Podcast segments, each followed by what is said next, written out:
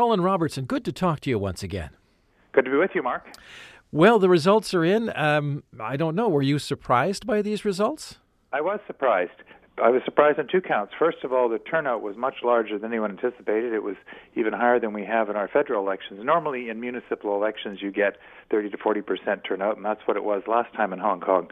But you had 70 percent of the eligible electorate turn out. And what's interesting about the municipal elections in Hong Kong is that they really are uh, representative by population. Unlike the Legislative Council, where a number of the seats are reserved essentially for pro Beijing workers and, of course, the chief executive, who's chosen by a pool of 1,200 people who are selected mostly by Beijing. But so this is a real indication of where the people in Hong Kong stand and throwing out, in fact, most of their old legislators who had been seen to be pro establishment, that is, toeing the line of Beijing. What is the significance of these councils? I mean, what kind of power do they wield?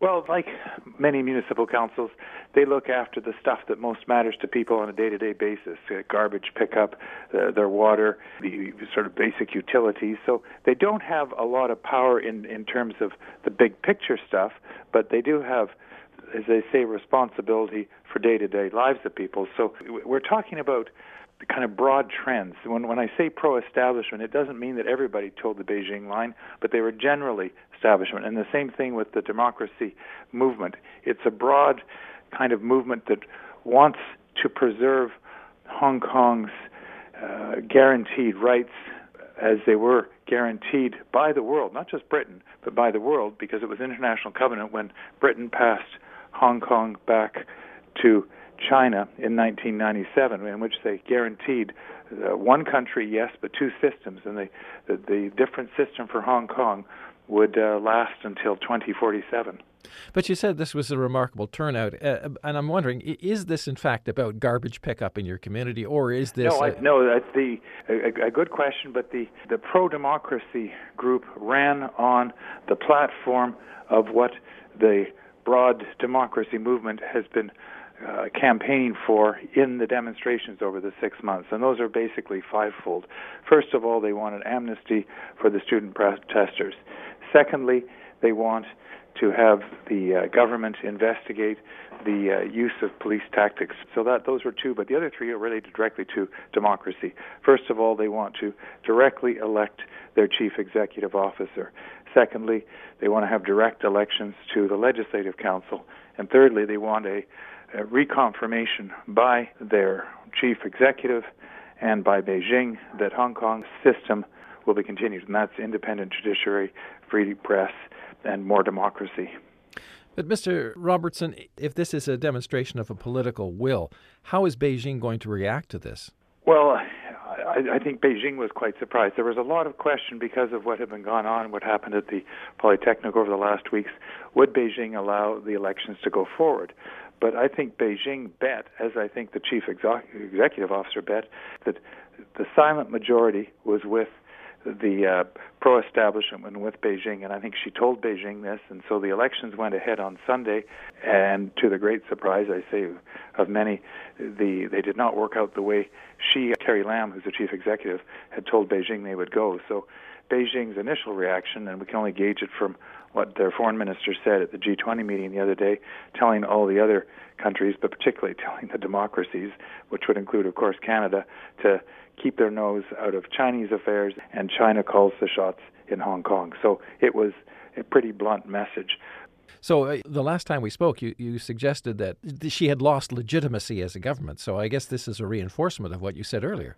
Yeah, very much so. That, that because this isn't just the protesters, and she, and she had been saying, and a lot of the establishment, uh, pro Beijing crowd have been saying, ah, what we're watching now is just a radical fringe, and they're all basically paid and bought for by, uh, they called them hooligans, financed by the CIA, MI5, and foreign intelligence agencies.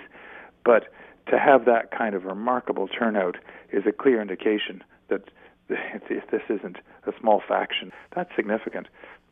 Well, now, how does this play out in, in terms of Canada's position uh, regarding China? Because it, it seems to be a part of, of a lot of things that are happening at once. We have just gone on this, this global security forum in which speakers said we, we really shouldn't be trusting China with things like 5G.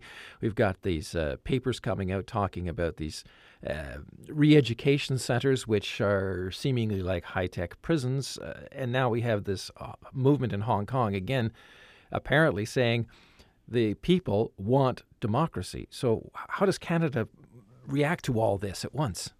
Well, I, I think I was at the Halifax Forum, and uh, yes, I think that if the Chinese authorities were trying to present a alternative model to the world that has broad popular support, they are failing dismally.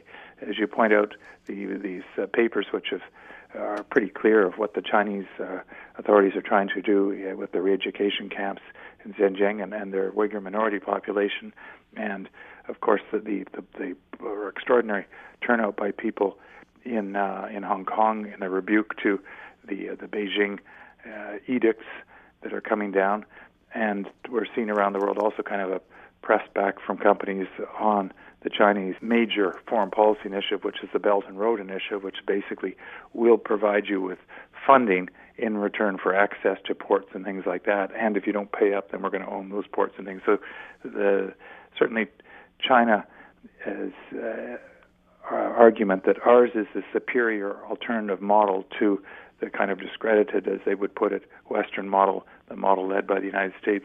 It's not getting a lot of pickup, uh, particularly amongst those who are directly under Beijing's control. There's an election in uh, Taiwan scheduled for early January, and there had been uh, a lot of, uh, I think, Chinese efforts to say move out the current group, which is a kind of pro-democracy, not independentist, but pro-democracy, because Xi Jinping wants it back by 2029, says it is an integral part of uh, China. Uh, we'll, that'll be the next kind of test. We'll see what the people in Taiwan are thinking uh, but so, what does this mean for Canada? Well, I think that Canada, we, we talk about a values based foreign policy. We have been not silent, but we haven't been particularly vocal about what's taking place in Hong Kong, even though we probably, of all the countries, have the biggest interest because the expatriate, Canadian expatriate population is by far the largest. There's at least 300,000 uh, Canadians living there. Last week, the American Congress passed legislation which forces the administration to take a hard look and report back to the Congress on whether Beijing is keeping its uh, obligations and commitments to Hong Kong under those international covenants I talked about. And if they are not, then the special preferences that Hong Kong enjoys, and these are trading preferences, would be withdrawn. And that's significant because Beijing uses Hong Kong as a kind of outlet for uh, both money and trade. Canada might consider doing something similar to that as a kind of symbolic act.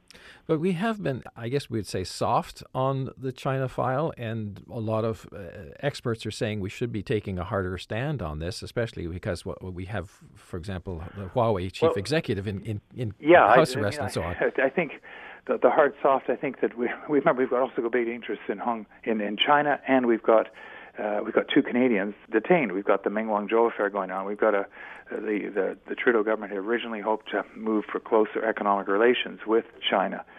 Uh, the recent polling from uh, both UBC, the Pew Center, and others have shown that Canadians are reacting to what's going on in China.